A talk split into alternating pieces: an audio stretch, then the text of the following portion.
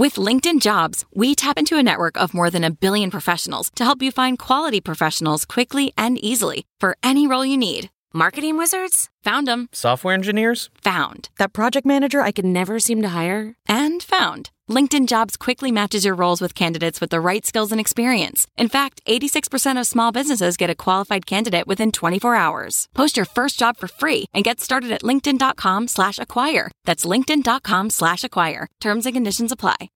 Welcome to Money for the Rest for the Personal Finance Show on money, how it works, how to invest it, and how to live without worrying about it. I'm your host, David Stein, and today is episode 131. It's titled, Is This the Creepiest Investment Ever? It's the day after Halloween. I loved Halloween growing up. What a great deal. You got to go out in a costume and get free candy. And the parents and families giving out candy got to see kids in costume. It was a fair trade. One of our friends told a story, though, about the first time their child went out trick or treating. He must have been young, maybe three. He's got his costume on. He goes to the door, and the person was one of these half doors, and the half door opened up and after the, the child had said trick or treat, the door hit him in his head. He started bawling. He wanted nothing to do with candy. And it took a number of doors to convince him this was a fair trade. That the trick at the beginning or after saying trick or treat, you did not have to endure excruciating pain. Now, investing is like that. We want fairness on both sides. Surely, when you invest, you get a risk premium. There's an additional return you get above and beyond the risk free rate, but that return premium can't be too high. If it's way too high, then somebody is being taken advantage of. Today, we're going to talk about an investment where investors are earning 20% annualized with very little losses. There's a hedge fund on here where there were, on, there were losses only 5% of the months, and the worst loss was 0.5% in a given month. That was it. That was the maximum drawdowns. Now, what is the risk that these investors are taking? How can we get a hold of those investments? I'll share that in this episode. But the risk is that people might live longer than expected. In fact, with this investment, the faster people die, the more the investors make. That's the topic of today's episode. But first, when I was in my mid 30s, like many of you, I took out two term life insurance policies for $500,000 each. So a total of a million dollars in life insurance. The policies were good until I reached the age of 95, and the, and the premium was guaranteed for 20 years, about $350 to $400 a year for each policy, at which point the premiums skyrocket to thousands of dollars annually. So I'll probably drop the policy when in, in four or five years when the 20 year term is up, even though I do have the right to continue with the policy. The purpose of those policies was to help take care of my family if I died prematurely while my kids were young. But now that they're grown and we have sufficient investments, we don't need the policies to the same degree that when my family was much younger. So, what does one do if you have something you no longer need? Well, you sell it or you give it away. So, I called an insurance broker, specifically the Ashar Group, based out of Orlando, Florida. They put me through to Jason Mendelson, who turns out to be the company president. I told him, I like to sell my life insurance. How old are you? asked Jason. I'm 51. And how's your health? Well, not as good as when I took out my policies. I no longer think I'm rated super preferred life by those insurance companies. And then I listed off some of my ailments. Jason kindly informed me my policy couldn't be sold. He said, at my age, in order to sell the policy, I would need personally to be significantly impaired with less than four years to live. I would need a terminal condition. The only way I could sell my policy if I had decent health is if I were older than age 74. At my age, even if I weighed 300 pounds and had diabetes, I wouldn't be able to sell my policy if my condition could be managed with medication. But had I been seriously impaired, I, and I could medically prove that, then Jason's company definitely could have facilitated the sale of my policy to a pension plan or some other institutional investor. At that point, I'd get a lump sum cash payment for my policy.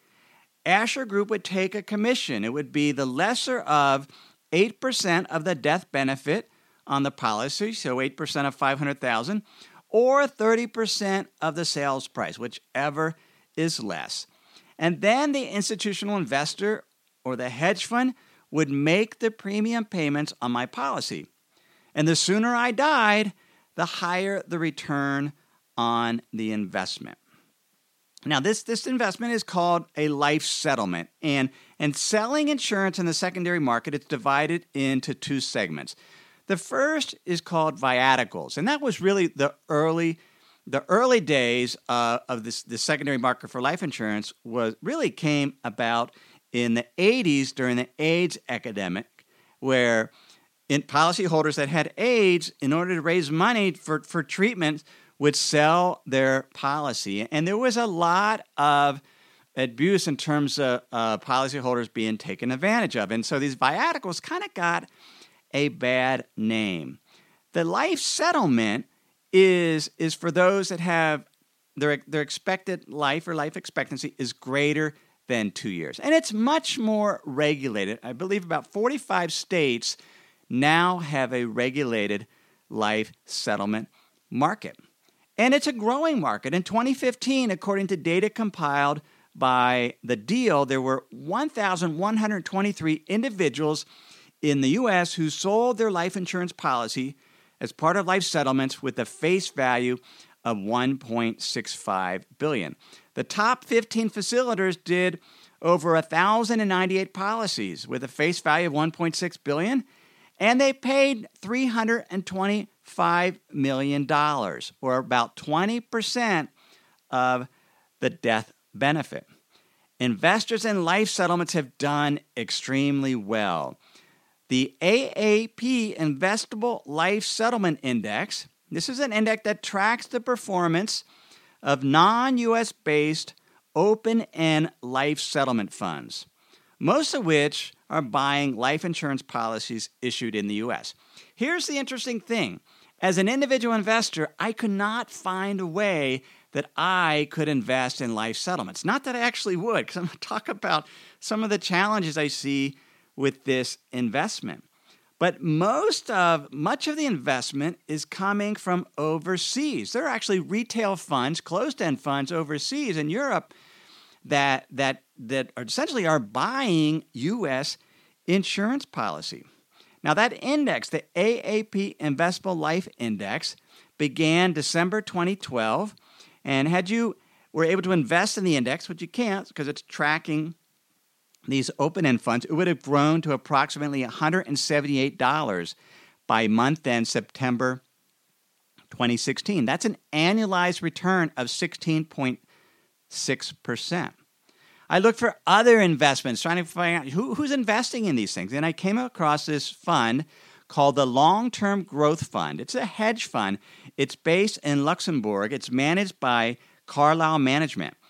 It has had a return, and I'll link to the fact sheet 21.9% annualized since its inception, July 1st, 2009, through September 2016. Now, we couldn't tell from the disclosures, which surprised me, you couldn't tell if that performance was gross of fees or net of fees, which makes a difference because the fees are 2%.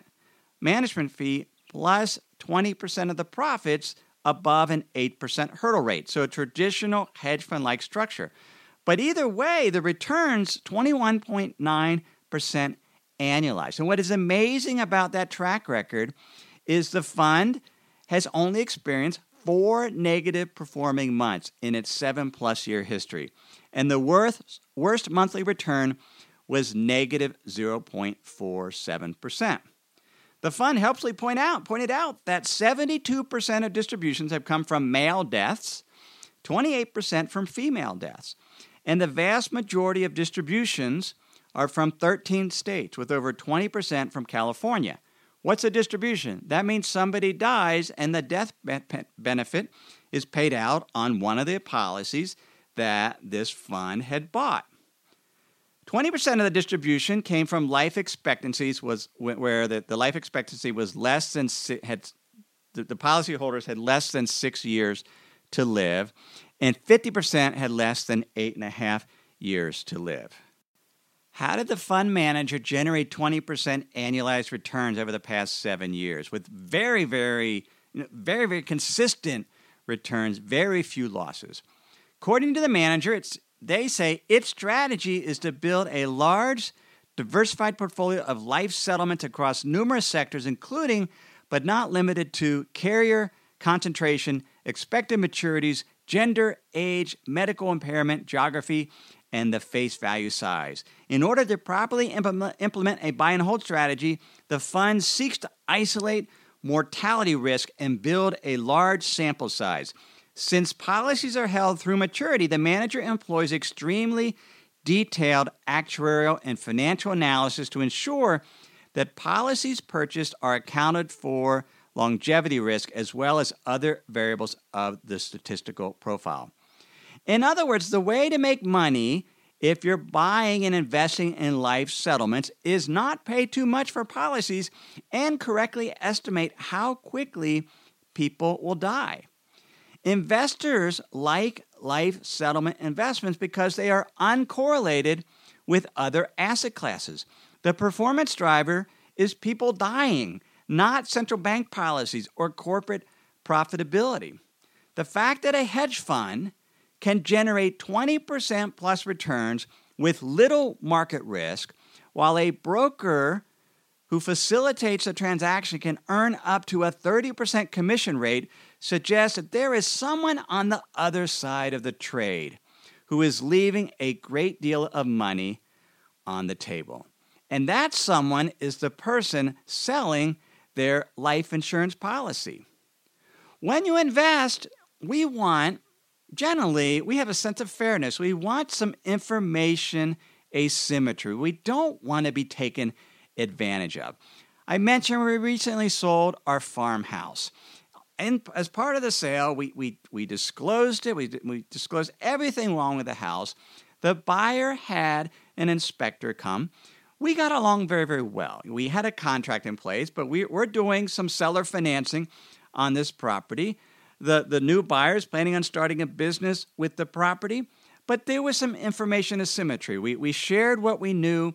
Everybody felt like the price was fair, and, and we went ahead with the transaction. With life settlement, there is not information asymmetry. It is a very, very opaque market. There's not a clearinghouse where you, you can you can upload your policy and get a number of bidders. It's, it is a negotiated transaction with a, a broker. And oftentimes, those selling their policies are, are somewhat under duress, not because the broker is, is putting them under duress. I had a very good conversation with, with Jason at Ashar Group, and he came across as, as very, very honest, intelligent. In fact, he warned that there are there are some players in the industry that you just have to be careful. He wouldn't invest that. So, but you just need to recognize that there's some information asymmetry.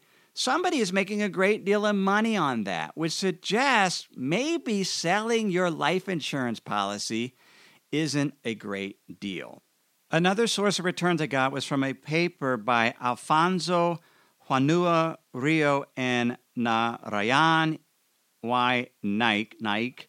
It was titled Empirical Investigation of Life Settlements, the Secondary Market for Life Insurance Policies. All the papers I reference in, in this particular episode can be had at moneyfortherestofus.net. Or if you remember my Insider's Guide, you can you can go to moneyfortherestofus.net. You can sign up for that free Insider's Guide. I'll email those show notes to you, including links to these academic papers on a weekly basis right after the episode is released and you get a summary article of that week's episode. So that's at moneyfortherestofus.net, or if you're a US based listener, just text the word insider to the number 44222. Well, this paper took a comprehensive look at over 9,002 policies that were sold from over 7,000 individuals. The death benefit was $24 billion, and these were all sold in the secondary market. It was, it was between 2001 and 2011 across 50 states. And they were trying to see, you know, is this a good deal for the individual selling their policy? And what rates of return could investors purchasing these policies be expected to make? Well, here's what they found. By selling their policies in the secondary market, the policy owners in, our, in the sample collectively receive more than four times the amount they would have received had they surrendered their policies to the respective life insurance companies and taken a cash payment. Because most, like I was trying to sell my term life insurance, which which wasn't, you know, obviously I wasn't impaired, so I couldn't sell it.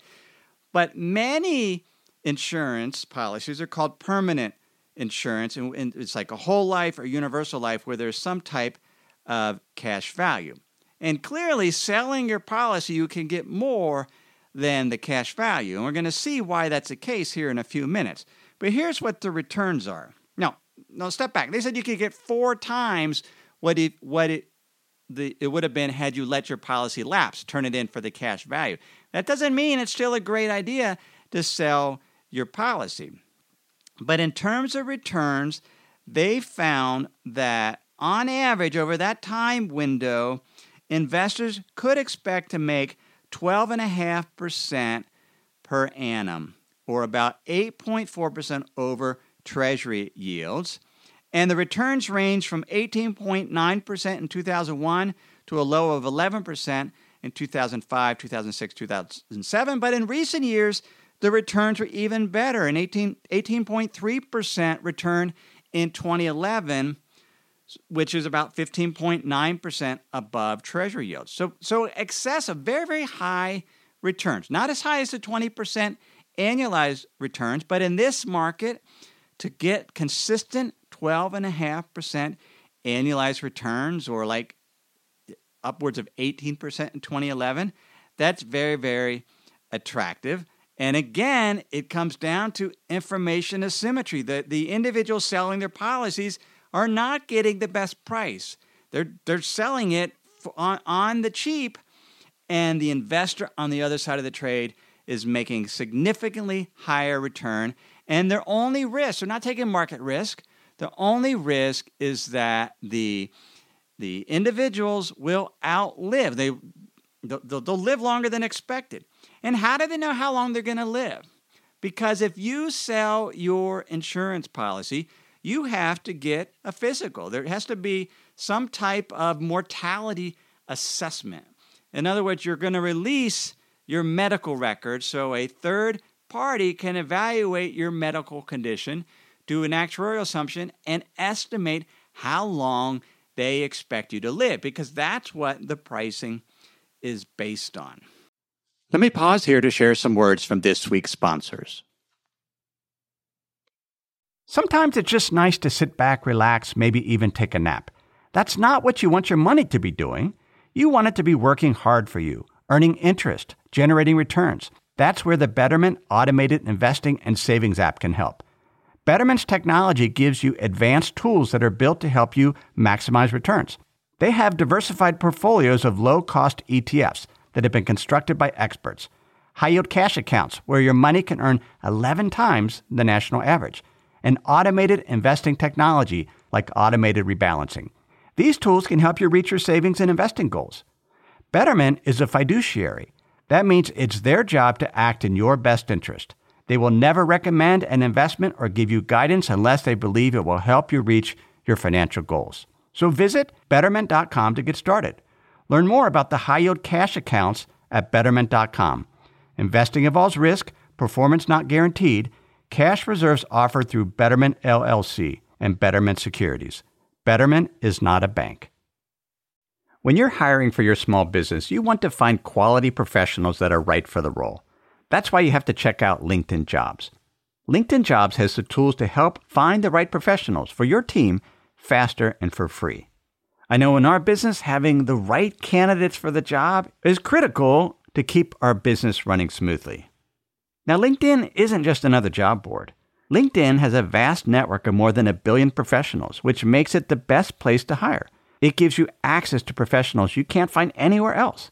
LinkedIn does all that while making the process easy and intuitive.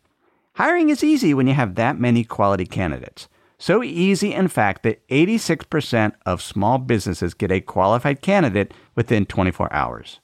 LinkedIn is constantly finding ways to make the process easier. They even just launched a feature that helps you write job descriptions, making the process even easier and quicker. So post your job for free at linkedin.com slash david. That's linkedin.com slash david to post your job for free. Terms and conditions apply. Now, back to these permanent insurance policies. The vast majority of individuals let their policies lapse. They either stop paying altogether or they turn it in and collect the cash payment or the, the cash value. 25% of permanent insurance policies, so whole life, universal life, etc., lapse within the first three years of purchase. 40% within 10 years. And during those first 10 years, there's very little cash value. So, so individuals can afford the premiums. They buy the, these expensive insurance policies and they let them lapse. We covered whole life insurance, universal life, index universal life in episode 79 of this show. And one of my points is don't buy any policy unless you understand it. And if you're going to buy one of these policies with a cash value, plan on paying it the rest of your life. And here's why the insurance policies, these permanent insurance policies, are priced assuming a large percent of the, the holders will let them lapse. There's a paper by called Lapse Based Insurance by Daniel Gottlieb and Kent Smetters. They say insurance companies earn substantial profits from these lapsing policies. They lose money when policyholders keep their permanent insurance policies. Hence, policyholders who let their policies lapse end up subsidizing those that keep their policies. Gottlieb's and Smetters point out that the insurance industry lobbies intensely to restrict the operations of secondary markets where policyholders could sell their policies as part of life settlements. They say the introduction of a secondary life insurance market allows entering firms to offer households better terms relative to surrendering, undermining the cross subsidy from lapsing to non lapsing households. Insurers therefore lose money on existing contracts, which were written under the assumption that a significant proportion of the policies would lapse. In other words, the, the pricing is competitive enough that whole life insurance policies are priced assuming a large percent of the populace will, will surrender them for these low cash values amount or just forget about them altogether and just stop paying the premium. Those that continue to pay the premium and let the cash value build, and I've mentioned your typical whole life insurance policy, generally if you keep it for, for life, it'll earn 4 to 5% annually, plus you get the death benefit. But so if you hold it, you're better off holding it for, for the, the, the, the rest of your life. But the insurance industry is planning and price these policies so that a large percentage of the people will let them lapse. So those that let their policy lapse end up subsidizing those that didn't. Because if the policies were priced, assuming nobody would let their policy lapse, then the policies would lose money collectively. So if there's a secondary market development and more and more individuals realize, hey, I could actually sell my policy instead of turning it in and letting it lapse, then then the insurance company doesn't want that to happen because then their their financial model of these insurance policies is it's undermined. So they don't want the secondary life insurance market to to to be there. They just they just don't want it to happen. But it is allowed, and it's been allowed since 1911 when the U.S. Supreme Court ruled in the case of Grigsby versus Russell that policyholders could sell their policies. Several episodes ago, I mentioned Justice Oliver Wendell Holmes when we were talking about simplicity on the far side of complexity. That was his quote. Well, this was one of his other cases, and he said in, the, in the, his ruling so far as reasonable safety permits, it is desirable to give life policies the ordinary characteristics of property, which means you can sell it. To deny the right to sell, except to persons having such an interest, is to diminish appreciably the value of the contract in the owner's hand. In other words, the policyholder has the right to sell their policy in the secondary market. Now, what's not allowed is what is called stranger originated life insurance, where there is no insurable interest on the part of the policyholder. In other words, where the original purchaser of the life insurance policy doesn't have a stake in the insured actually continuing to live. When I bought my insurance policies, my family hoped they wouldn't ever have to collect, that I would continue to live.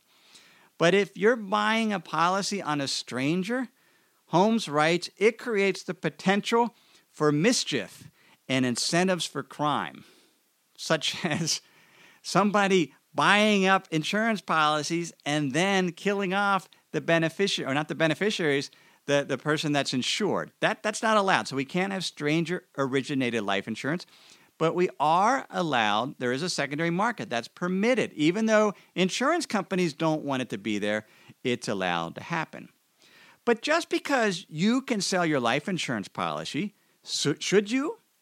Particularly given the high returns being generated by life settlement investors and the fact that insurance companies prefer policyholders to let their policies lapse?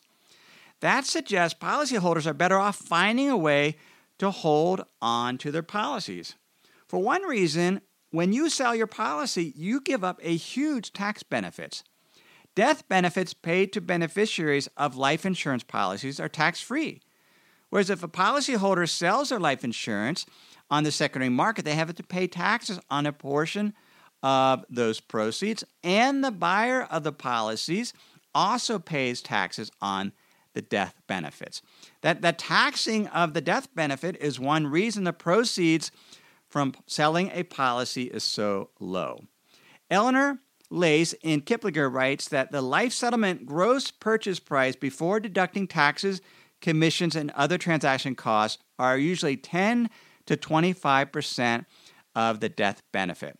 And transaction costs, which includes commissions, can eat up to 10 to 20% of the gross purchase price. So if you're selling your policy, you're you're likely to only get 10 to 25% of the death benefit. And of the amount you get, you're going to pay out 10 to 20% of that in commission and transaction cost. And another downside to selling life insurance is the, the potential loss of privacy.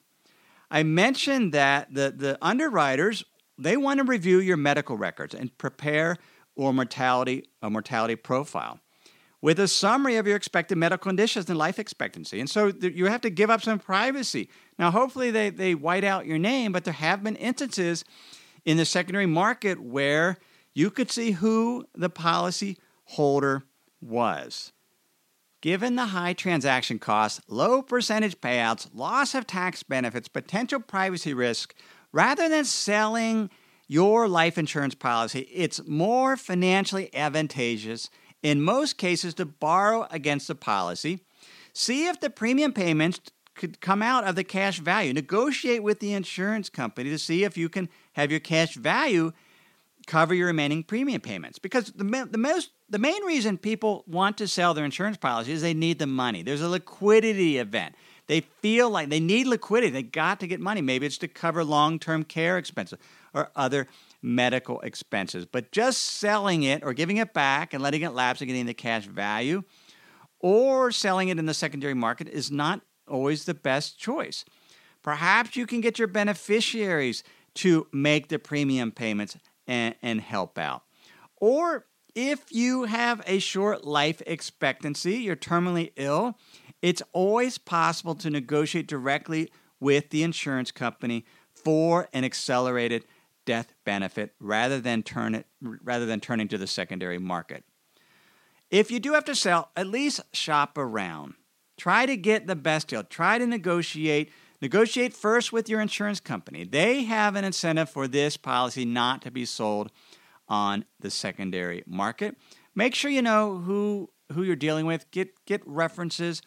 And finally, if you sell your policy in the secondary market, one of the things that the Januário Naik paper pointed out, they say we noticed that an increasing number of policy owners are retaining a share in the net benefit when selling their policies thereby eliminating the burden of having to fund future premium payments, but while retaining an interest in the policy's value. So you can actually sell your policy in the secondary market, but keep a portion of the death benefit for your beneficiaries. So that is, in my mind, one of the creepiest investment ever. A little bit of a holiday or Halloween episode. Show notes are at moneyfortherestofus.net. If you want information on the Money for the Rest of Us Hub, you can get that at moneyfortherestofushub.com.